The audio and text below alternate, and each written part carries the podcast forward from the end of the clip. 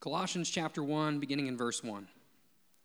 Paul, an apostle of Christ Jesus by the will of God, and Timothy, our brother, to the saints and faithful brothers in Christ at Colossae, grace to you and peace from God our Father.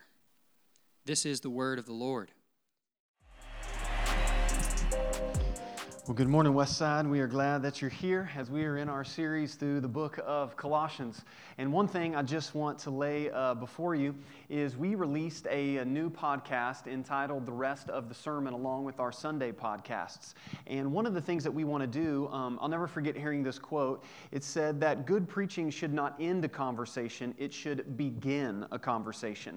And one of the things that we want to do in that podcast is we want to hear from you.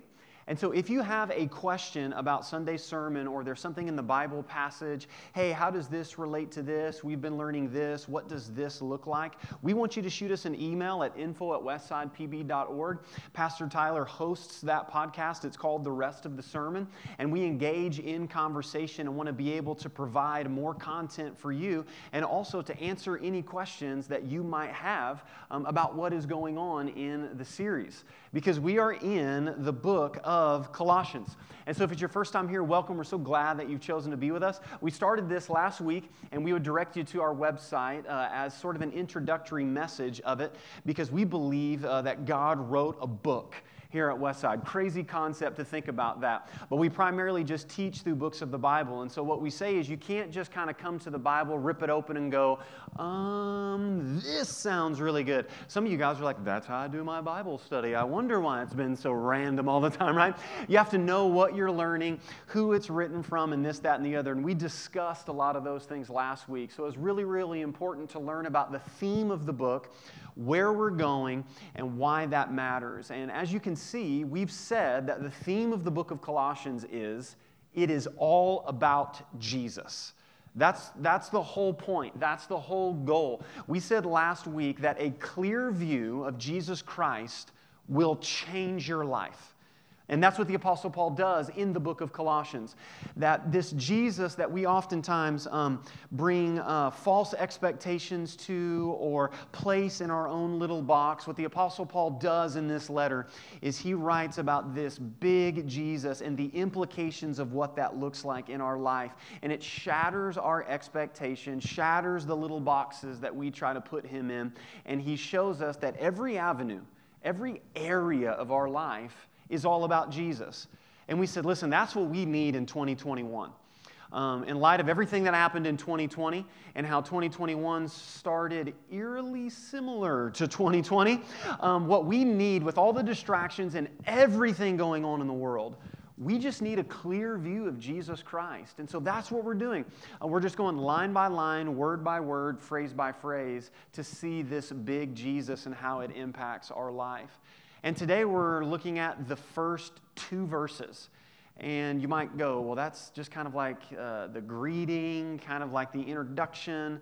What's that really about? And as I was reading those first two verses this week, I was reminded it's going to be this coming August, 7 years ago, that I had the opportunity to come here and be pastor at Westside, which is the great privilege of my life. I love you guys. Can't believe I get to teach the Bible for a living. And I'll never forget a meeting with the leadership for the very first time. When I got here, the church was about 25 people on a Sunday morning, and I met with the leadership in one of the back rooms back there, which is actually the cry room, and we've remodeled and done some stuff. And so Courtney and I came, and we met the leadership and introduced ourselves to them, and they asked us questions, and we asked them questions about what are these expectations, what is this like, do you want to be a pastor, are you crazy? And then you ask, are you crazy? Because if this is crazy, like, are we dating now? Is this the thing? What is this like? And so you kind of have that. It's like it is a job interview, but it's not a job interview, and this is highly relational and all of this stuff. And it's interesting to think, two of those people have gone to be with the Lord who were in that room. By the way, they're having a great day today, by the way. Amen, right? And whenever you're doing that, you're trying to lay out the expectations and go, hey, these are our expectations. What are yours? And how is this relationship going to work out? And that's what the Apostle Paul is doing in these first two verses. What we learned was that the Apostle Paul had never met these people face to face before. What we learned was in Acts 19, the Apostle Paul preaches in Ephesus, and he preaches the gospel. And there was somebody there by the name of Epaphras who's mentioned in this letter.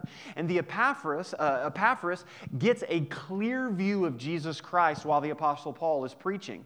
So he goes back to his hometown and starts a church. Starts talking about Jesus and these Christians. These people come to faith. People are getting baptized. And then the Apostle Paul, like any good Christian, ends up in jail. You guys are the 11, okay? Goodness gracious, a joke. Golly, okay? The Apostle Paul traveled around. He preached Jesus and said, Jesus is Lord, not Caesar. And the Roman government didn't like that, and so they arrested him. When Epaphras found out about that, he traveled to meet the Apostle Paul and said, hey, this is what's going on actually in the church. There's some false teaching coming in. We've got this going on in the life of our church. Can you help us with a clear view of Jesus? And so the Apostle Paul, under the inspiration of the Holy Spirit, writes the letter of Colossians to those Christians.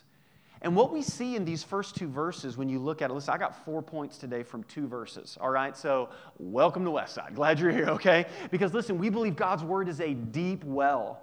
And when you spend time and marinate and meditate on God's word, like we're reading through the Bible together as a church, we do it every year. And I'm growing more and more like, I'm not for I've read through and just checking this stuff. I'm blowing through the Bible reading and doing this, that, and the other. What I want to see is us meditating and living in and marinating in God's word. And when you pause and reflect on these first 2 verses, there's a ton of relational language that he's using.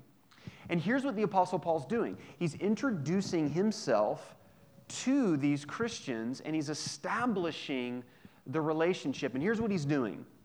He's getting the expectations set from the beginning. And what he says in these first 2 verses is, hey, everything else that's coming in the letter is going to be dependent upon this type of language that I'm using in these first 2 verses. And when I thought about that and looked at that, well, this is our big idea today, that your expectations affect your experience. I mean, that's just a true statement in life. That if somebody says, oh man, you got to go try this restaurant, it's incredible, wow, and you go and you've already got this expectation, you're like, wow, that was awesome, that was incredible. Or if someone's like, man, have you ate here, and I can't believe, and then you go and you're like, yep, I knew it, that's what that person, your expectations that you have affect your experience. And the same is true of your relationships as well. That the expectations that you have for the relationships that you enter into affect your experiences in those relationships. And that's what the Apostle Paul is saying, that, hey, in order for us to know each other and to establish this relationship, we have to have right expectations, which also tells me this. Unmet expectations always lead to frustrations. And that is true in your relationships and in my relationships. That we enter into these relationships and we sort of have these expectations of how it's supposed to go. And man, whenever we got married, I thought, steak dinner every night was going to kind of be the thing, right? I mean, that was kind of my expectation. So why aren't we eating Taco Bell? Okay, I'm just saying, right, our expectations affect that. And one of the things that I'm learning a lot more is... this. Uncommunicated expectations is premeditated frustration. Or is it okay if we just start preaching right now in the beginning, okay? Uncommunicated expectations. Because, you're just supposed to know. Hey, newsflash, look up here. Love you. Glad you're here. I'm going to offend you 3 or 4 more times today, okay? But look up here. No, we don't just know, okay? We don't just know. We have to establish and have right expectations in order to have a right experience. And so what the Apostle Paul does in these few verses is he establishes right expectations for a number of relationships. And listen, every one of these relationships you experience. I mean, listen, the Bible's relevant for us, guys. The Bible affects your everyday life.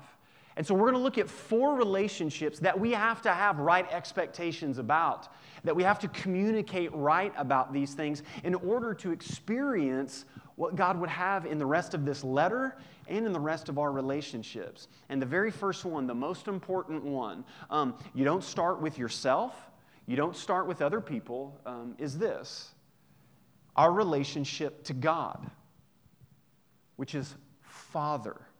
Look at what the Apostle Paul says there in verse 2. To the saints and faithful brothers in Christ at Colossae, grace to you and peace from God our Father. In the New Testament, Jesus' number one description of God, Father. The Apostle Paul, Father. St. John, as we just read, Father.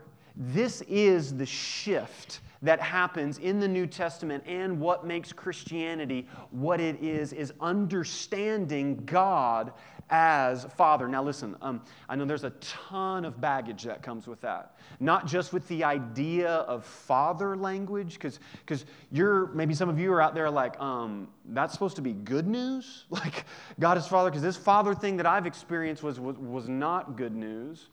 But it's important because of this. All of us are theologians. Here's what I mean by this. There's a ditch on either side of the road, okay? Some of us are like, man, we don't need to know all that stuff. We don't need to study and read books about God. We just need to love people, Pastor. We just need to love people, man. You need to put that book down. You need to love people, okay? Well, listen, you're wrong. Love you. You're wrong because Jesus actually says... love the Lord your God with all your heart, soul, mind, and strength, and then love your neighbor as yourself. You see, you have to have a right view of God in order to even love people. But then there's a ditch on the other side of the road as well. Because some of you are like, yeah, that's right, man. It's all about, we need more Bible classes. We need to do the studying. And we're in the ivory tower. And God. And we need the deep thing, man. The churches need to get back to the deep stuff, man. And listen, most of you are mean, okay, right? Like the study and all that, because our view and study of God leads us to love people. And actually the word theology, theos means God, ology means the study of, it means the study of God. And every one of us are theologians because we say sentences like this. And listen, a sentence like this is a dangerous sentence in the church. Well, I think God's like, and then fill in the blank. That is a theological statement. I think, and listen, that's why a lot of us have a problem with the gospel. Because the gospel doesn't leave the image of God to your opinion. God has revealed himself in his word, but more fully in the person of Jesus Christ. I love what one pastor by the name of A.W. Tozer said. He said these words: what comes into our minds when we think about God is the most important thing about us. That is a huge statement. What comes into our minds when we think about God is the most important thing about us. We tend, by a secret law of the soul, to move towards our own mental image of God. This is true not only of individual Christians, but of the company of Christians that compose the church. Always, always, always, the most revealing thing about the church is her idea of God. The most important thing about us. And there's a lot of wrong images that I think.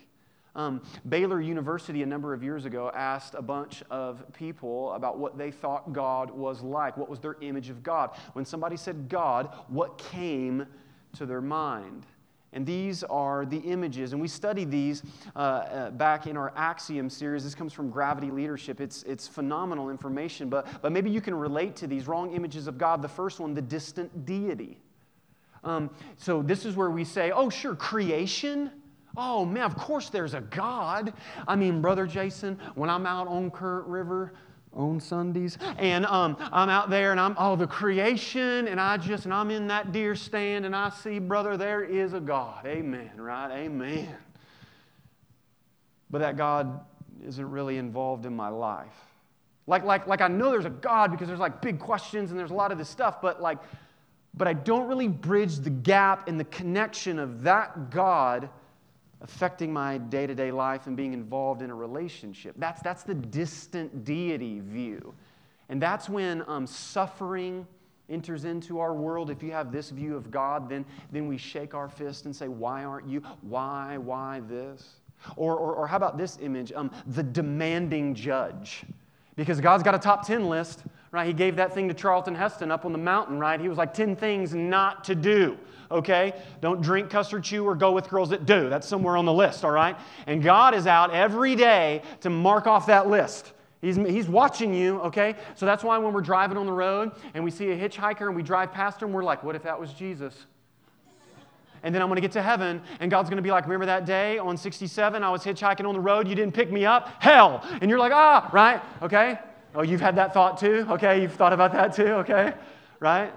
And so it's constant anxiety all the time, and I've got to, and if you have this image, you think Christians are known for what they're against.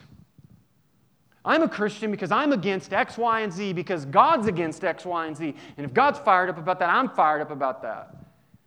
And never secure in your relationship, filled with anxiety, wondering always, if I do this, then will God love me? Or how about the third one, the deterministic micromanager? And this view of God comes out in sentences like, well, I just need to find God's will. And so we're just constant anxiety of, oh, it's God's will. And is it God's will? Should I move forward? Is it God's will? Should we get the house? Should we not get the house? Are we going to move? Should I get the job? Is it God's will? Is it God's will? Is it God's will? Because we think that if we miss that one decision of God's will, our life is going to be a catastrophe, spinning out of control, right? And I always like to sort of describe God's will being like, you know, like whenever your mom or your grandma would hand you like a plate of freshly baked cookies, right? Yes and amen, right? Yeah. What's the right cookie? What's the right cookie? Answer, any of them. Any of them. And listen, God's will is found in His Word. Choose anything out of the Word. It's good. Our Father's good. Or the last one, the doting grandfather. Oh, the grandkids can do no wrong, right? And so your image of God is, man, God's cool, man. I'm into a New Testament God, okay? I'm all about the grace, man, right? And this is all good, and God, it's just grace, and this, that, and Jason, sin, good Lord. Repentance, that's a dirty word, man. That's all Old Testament and, okay? What do you think God's idea, how seriously God thinks of sin? Well, look at the bloodstained cross. And what was Jesus' first sermon? Repent, right? Listen, all of these are wrong images of God. We get our image of God from Jesus. Jesus said, if you've seen me, you've seen the Father. You see, God is like Jesus. That's why it's all about Jesus. So what are the applications to our life? Well, the first thing is this. The privilege to call God Father was paid for by His Son, Jesus. Listen, the gospel is this, is that God created everything perfect, right, and good. The first couple of chapters of Genesis, those are awesome. Those are awesome, right? It was good, it's good, it's good, makes man in His own image and likeness. And then sin enters the world and it fractures everything. And the Bible says that in our natural state, we are not lovers of God. That in our natural state, we would rather be God than worship God. We do not want to give God glory. We want that glory. And that is seen in our calendars, in our bank statements, in our relationships, that God can have a part, but He better not have a whole. That's that thing that's hard for us. That's why it's good news, because there's a bad thing about that. But Jesus comes along and grants us access to this Father.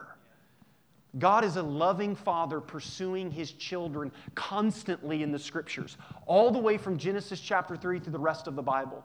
Do you know what God's response to Adam and Eve's sin was? I knew you were going to do that, and I can't believe... No. Adam, where are you? A father searching for a prodigal child.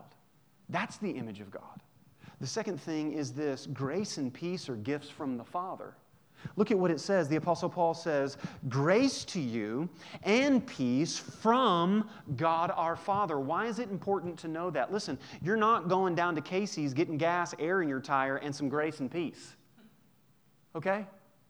These are supernatural things that come from God. And many of us are saying, man, why can't I give grace in this relationship? Because you need to understand where you get grace for the relationship. It doesn't come from us, that it comes from God. And what is grace? Grace is an unearned gift from an unobligated giver. That's what grace is. These things, and listen, the whole world's looking for this right now. Peace? Hello? The whole world is searching for this. And maybe it's, you know, the whole world has the idea that it's this administration and this. And it's so funny that the whole world thinks that peace will always come through some sort of ironclad enforcement. And just survey, how's that going? Not well. The whole world's searching for peace. So how does this play out in the relationship with the Father? Grace is the basis of the relationship, and peace is the Father's presence in the relationship. Grace is the basis. You see, some of us think, if I obey, then I will be accepted. And we say this all the time. Guys, listen, I have like one message. I say it in like a number of different ways, but it's pretty much the same message every single Sunday. And it's this: we don't obey so we can be accepted. We are accepted because of what Jesus Christ has done on our behalf. Therefore, now we are free to obey. This is good news. And do you know what comes with that? Peace. Peace is the Father's presence in the relationship. Listen, your expectations determine your experience. How do you view God? Because the Apostle Paul says, listen, you got to understand the rest of the letter, what we're studying. You've got to know God as Father, which then leads us to the second relationship, and it's this: our relationship to ourselves. Saints. I know you were like, preacher, if you're going to ask a word for me to describe myself, saint was not going to make it in the top 100 of the words. Okay, but look at what the Apostle Paul says. To the saints and faithful brothers in Christ at Colossae. We have no idea how shocking that statement even is. The word saint there is the word hagios. It's the Old Testament version of what God called Israel. It means a chosen, separated people, a holy people. Holy means separated. Don't go stained glass on me, okay? Don't go stained glass on me right now. Think holy, separated, distinct, all right? And he's writing this to people that we're going to see later on who were doing some pretty crazy things. The Apostle Paul writes to the church in Corinth. Do you know about the church in Corinth? They're like Christians gone wild. I mean, it's nuts. And then the first thing he says to them is, to the saints in Corinth. I mean, this is shocking, okay? So here's what I want to do for dramatic effect. I'm going to say, to the saints and faithful brothers in Colossae. And when I say to the saints, I want you to gasp, okay? God forbid we have fun in church during the sermon, okay? All right, so here we go. Ready? Here we go. To the saints... right? And faithful brothers in Christ at what? To the saints? Do you know, like, what I've done? Do you know about, like, this to the saints? But yet, this is what the Apostle Paul says it's important to learn about. Listen, ourselves. I believe so many Christians are bound in chains when it comes to the view of themselves. Now listen, we started with God first. You don't start with yourself. That's what the world does. The world starts... Listen, in order to find your identity, and listen, this is the bridge, the gap. We don't fight for our identity, we fight from it. Because that's why the largest section in a bookstore is a self-help section. And every year there's new self-help books, which I'm always like, did last year's self-help book not work? Like, do we need 7 more things to do this year? Like, something in the self-help section's not working. And listen, the idea of in order to find your identity, you need to know the spark in you, and that's not how it works. You start with God first. And then we know who we are in light of who God is. So, listen, this changes everything. This is what we see all through the letter, the Apostle Paul saying, hey, no. Don't act that way. Don't do that. Why are you gossiping, slandering, lying, and cheating, and sleeping with someone that's not your spouse? Don't do that. That's not who you are. Remember who you are. Now bridge the application to your life. Why every day do we say we need to wake up, we need to get in God's Word, that we need to pray? Why? Because all of those things remind us of who we really are. Because the world from the moment you wake up is beating you down with an identity that you should be every second. And I've got like 30, 40 minutes on a Sunday, 50 if I'm angry, to tell you that's not who you are. That this is who you are. We don't fight for it, we fight from it. The second one is this: what we believe determines how we behave. I say this all the time. That if you believe and understand by faith what Jesus has done for you, then that will affect how you live your life.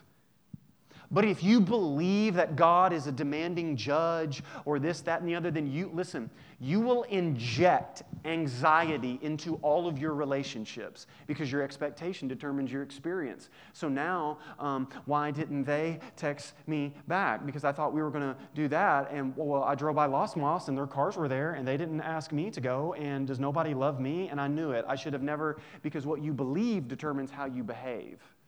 And listen, if it's always about you, it's so exhausting. It's so exhausting. But rather, what we believe about God as Father, what we believe about ourselves as saints, that affects how you live. And then the last thing is this: being a Christian is about progress, not perfection. That's the idea of a saint.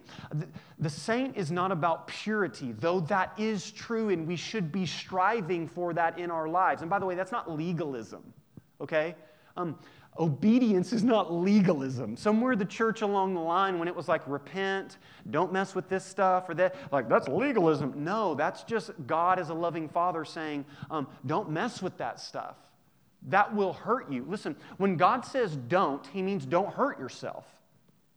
So, hey, this idea of marriage, or this, how you should handle your money, or this or that, when God says don't, He means don't hurt yourself.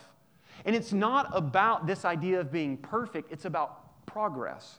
That's why I love that line. Did you pick up on the song Day by Day?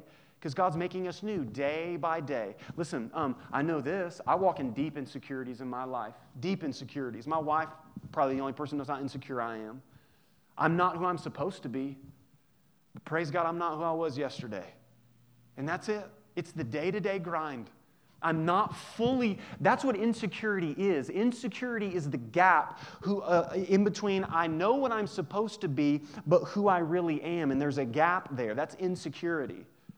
But it's not about purity and perfection, it's about progress. And the line in the song says, a stumbling saint.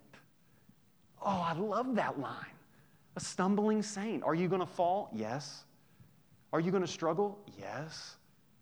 I love what Martin Luther, the father of the Protestant Reformation, he had a phrase called simul iustus et peccator. It means simultaneously a sinner and a saint. That God views me in Christ for those who have repented of their sins, confessed of their sins, and asked for the forgiveness of Jesus Christ. That God declares them as right positionally. But practically every day it's a fight and it is a battle. So I'm stumbling, but I'm stumbling forward. Hey, listen, just a question. Are you progressing in your relationship with Jesus Christ? I'm not asking for perfection.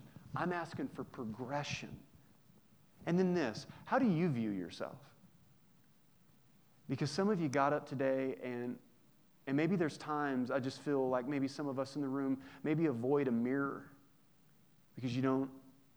The divorce, it just, every time you look in, it's shame and it's guilt, and I can't. Listen, I come bearing good news today that does not define you. But what Jesus Christ has done is what defines us. Listen, the expectation that you have of yourself will determine the experience. The third relationship that I see is this, but before that, check out this quote. I love this about a saint. A saint is someone whose life makes it easier to believe in God. That's fantastic. Had the privilege, Pastor Tyler and I, to do a funeral for a church member and a dear, sweet family. And one of the sons just said, you know, man, my mom literally by definition was a saint. What was he saying? My mom's life, when I looked at it, made it easier for me to believe in God. I love that definition. And so question, is your life make it easier for someone to believe in God? And I don't mean perfection, because do you know what it can be for someone to believe in God? For you to have a cup of coffee with somebody and to say, hey, I've really blown it in this relationship. And I've said some things about you when you weren't around to other people that I need to ask your forgiveness of. That's a saint. That's a saint, not perfection. We have to be asking ourselves, when people look at my life, does it point to God? And then the third relationship that I see is this, our relationship to each other, the church, family.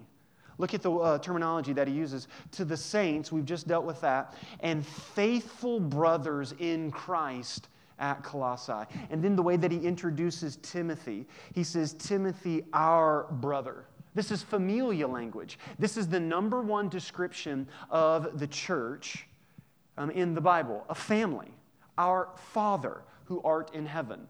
And listen, do you know why this is so important? It's because there's a lie that's crept into the church, and it pops out in phrases like this. And what's so important is part of it's true, but it's not the whole thing. And it comes out in these phrases. Well, I have my own personal, private relationship with the Lord, Pastor. Every time I hear that, do you know what I hear? I don't go to church, I don't give, and I don't serve. I'm sorry, I just deliver it. I don't mess with the mail, okay, right? And so what we say is, well, that's between me and the Lord, Pastor, okay? Well, you're wrong. Love you, okay? But there's a problem in the New Testament. We see the phrase, our Lord, corporately, used 53 times in the New Testament. Our Father. Jesus taught us to pray. Our Father. 53 times. In Paul's letters, he uses it 53 times. Our Lord. Do you know how many times my Lord is used? Once. Long before George Harrison ever sang, my sweet Lord. One time. My Lord. I mean, listen, guys, this is a big deal. Do you know what that tells me? That tells me that this Christian life and this thing cannot be lived in isolation. And I get it. I know what you're saying. But Jason, the problem is people. I get it. Do you know what the problem with West Side is? People. That's the problem. You know what the problem with the world is? People, man. You know what the problem in my life is? People, right? But listen, people are the point. So we've got our expectations determine our experience. And the New Testament knows nothing of isolated Christianity, but rather people living life together. That is what the church is. So what's the application? Well, the church is not a place or a performance, but rather a people gathered by God. And listen, it's been tough, just to be honest with you, to be your pastor, to be pastoring people in this political climate over these past couple of years. I'll just be full cards on the table, okay? Because I have one conversation on Sunday over here, and I'm like, okay. And then I'll go over here and have this conversation, and I'm like, oh, God, I hope you two guys don't ever meet each other, because this is a different conversation over here, you know? And then they're all expecting me to agree. They're like, right, pastor, right? And I'm like, I got to go pee, man. I'm sorry. I got to get out of this conversation. You know, it's just like, oh, my goodness. It's like all this stuff, right? And listen, the church is not a place, all right? The church is not a place. The church is not a performance. It is the people of God. It is people. That is the church. Jesus said, I will build my church, ecclesia, the called out people who have been gathered by God. And these are different people. Listen, West Side, listen, I thought in the beginning when you casted a vision of diversity, like, hey, we want people from different backgrounds, different political views and all that, that everybody would go, that sounds like a great idea. I would love to be a part of that. Newsflash, a lot of people don't want to do that. I had no idea. I had no idea people didn't want to love people who were different than them, right? But you know what the common connection is? Jesus. Jesus gathers us. I mean, read through the list of the disciples. You have Simon the Zealot and Matthew the tax collector. Do you know how different that is? That's like, one guy voted for Hillary and this guy's trying to make America great again. I mean, that's literally how different that is, but they're all following Jesus. And we were just watching a film together as a family, and maybe you've seen this, The Greatest Showman, right? So if you have any theater background, you're like nerding out right now. You're like, yeah, this is great. But it's kind of a musical, kind of portraying off P.T. Barnum, but it's about all of these misfits. Just, these people that no other circuses, that society didn't want, and he gathers them together. And there's this scene where they all walk into this like highfalutin dinner, and it's like perfect, and it's tuxedos. And people that are there at that dinner literally turn their back on these people whenever they walk in. And it's just this sad, heartbreaking scene. And when I saw it, I just felt like the Spirit of the Lord say, Jason, that's the church in the world. It's all these different people. It's the outcasts of society. And the world will always turn its back. But the church is a people. The second thing is this. In God's family, when someone fails, we never bail. Look at what it says. To the saints and faithful brothers. Faithful brothers. It's the only time in Paul's letters out of 13-ish in the New Testament that he adds the word faithful to that. It means unrelenting and not stopping, consistently. It's described of God's love for Israel in the Old Testament. Do you know what that tells me? That tells me that there are people that are going to sin and stumble, a part of the church family. But do you know what the church doesn't do? The church does not bail. And listen, man, I am exhausted and weary to my bones in a society whenever there's an inkling of conflict and one little thing bad happens, and what we do is we quit, we pull away, do a quick Facebook status about it, have a bunch of people comment and agree and go, yeah, you get them, and then live in isolation. Listen, that will not win over an unbelieving world. But what will win over an unbelieving world is no greater love than this, than a man laid down his life for his friends, and this is how the world will know that you are my disciples, by your love for one another. Christians, stick it out. And we grind it out, and sometimes a loving thing is a confrontational conversation that's bathed in grace and peace. But listen, we don't start and then bail. Please listen to me. The most difficult thing you could ever do with your life is to commit yourself to a local church. Listen, I'm not selling anything. If it's West Side, great. Love you. We are not a perfect church. Good Lord, we are not a perfect church. We're going to hurt you. You're going to hurt me. And we're going to hurt each other. And we're going to go to Jesus hurting together. And we're going to love each other. We are not a perfect church. I believe we're a good church. But listen, I believe the most difficult thing you can do in your life is to commit yourself to a local church for life. And do you know what I believe will be the most rewarding thing for your life? Committing yourself to a local church for the rest of your life. Man, when I see in the New Testament that sort of family, that's what will win over a world. Our expectations determine our experience. And the Apostle Paul's saying, before we get into anything else, we need to gauge these relationships and lay them out. And the last one is this: our relationship to the world in Christ. If you're following along in the devotional, this actually came up this week. To the saints and faithful brothers in Christ at Colossae. Did you pick up on it? It's weird, right? You're like, well, I thought I was in Christ. Well, you are. But you were like, I'm at Colossae. Well, you are. Oh, Paul, so what you're saying is I'm two places at once. Exactly. Exactly, right? Actually, in the original language, it says in Christ in Colossae, right? You're like, what in the world? Well, listen, these were real people living in a real place. And when the Apostle Paul says at Colossae, he's saying, listen, you're under the Roman government. There's all of this going on, but ultimately,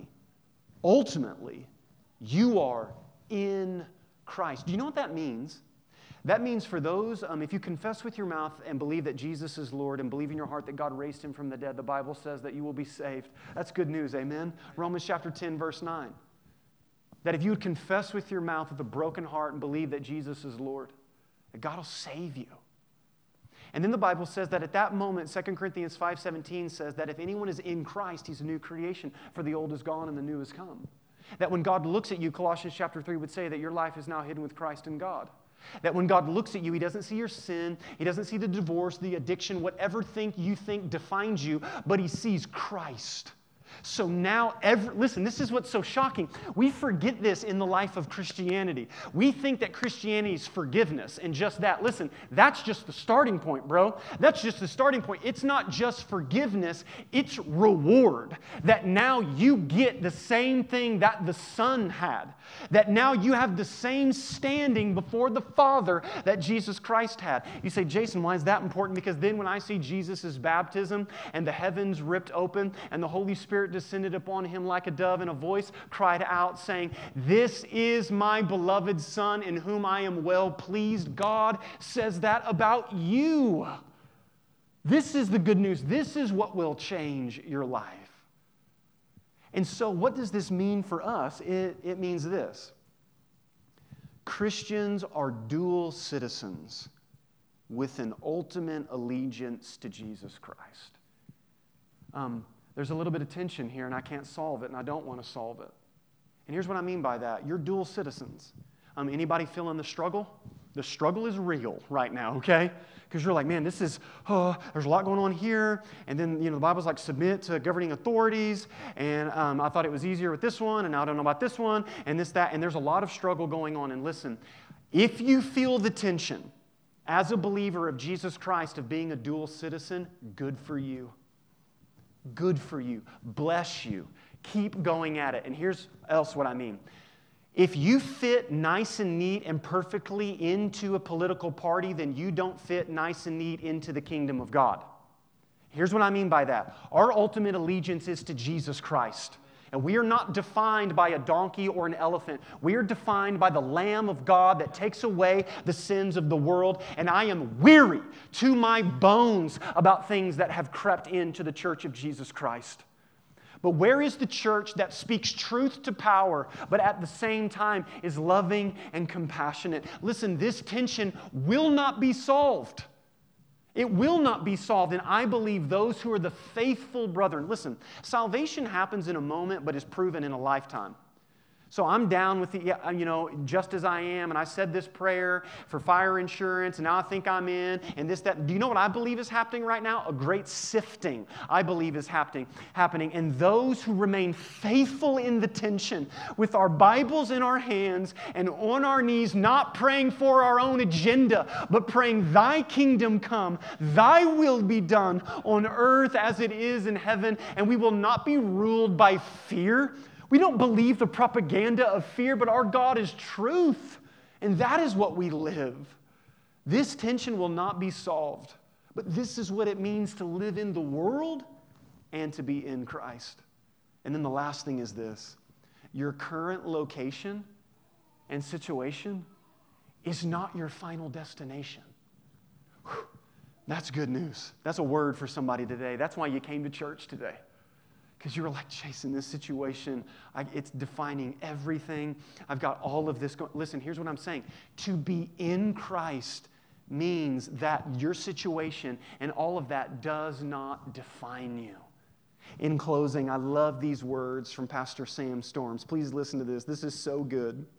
No matter where you are geographically and physically, what you are spiritually will never change.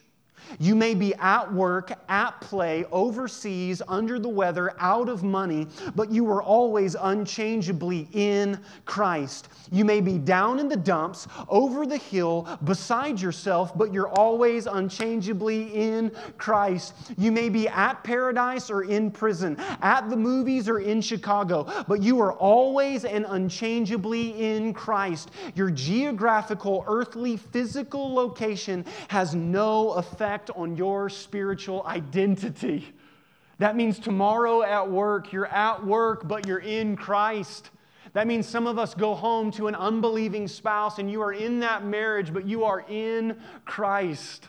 Listen, your expectation of how you live in this world will determine your experience.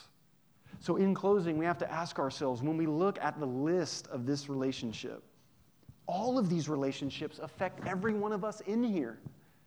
I want you to ask yourself, where am I having wrong expectations. And listen, I think that's where you'll find the frustration of the experience. You'll go, oh, the problem is I enter into every relationship thinking that it's about me because of the thing that I thought defined me, and I'm constantly trying to earn people's love. Or the reason why that I find the bitterness and I haven't gotten in church or I don't crack my Bible is because I don't have a view of God as Father. I have a view of God as this. Listen, our expectations determine our experience, and I believe that as we continue in this journey, God's Word will mold us and shape us to live rightly by viewing these relationships correctly. So here's what I want to do. I want us to stand where we're at and close in a time of prayer together. And if some of us are honest with ourselves, we need a moment to go, God, I've been viewing this wrongly. And listen, as we sing this next song, maybe you just lay that down. Maybe you go, God, when I walked in here today, I had this expectation. That's why this experience was happening. And I repent today. I change my way of thinking. And I want us to pray together how Jesus taught us to pray in that language, our Father, to know the Father heart of God. So West Side, lift your voice and let us pray how Jesus taught us to pray. Our Father, who art in heaven, hallowed be thy name. Thy kingdom come.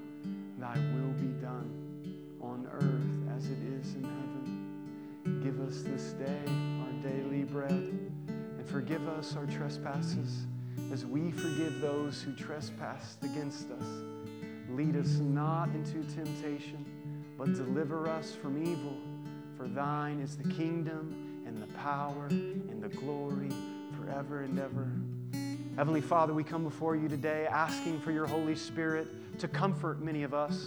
God, we feel the tension. God, there are men and women in here today. There are mothers, there are fathers who feel the tension of being in Christ, but at Colossae, of being in Christ, but at this world. God, I pray that you would continually bless them, and that there would be a peace in that home, and that fear would be vanished from them, and that they would keep pressing in. God, I pray for the men and women in this room that when you said, describe yourself in one word, how does God look at you? Oh my, there would be so many words, and saint wouldn't be one of them. God, I pray through the power of your Holy Spirit that for the first time we would see ourselves how you see us. And then, God, the church constantly needs correcting of our image of you. May we get back to knowing God is our loving Father. And we are your beloved children. Holy Spirit, comfort us, convict us, challenge us, and compel us. We pray this all in the holy and in the precious name of Jesus Christ. Amen.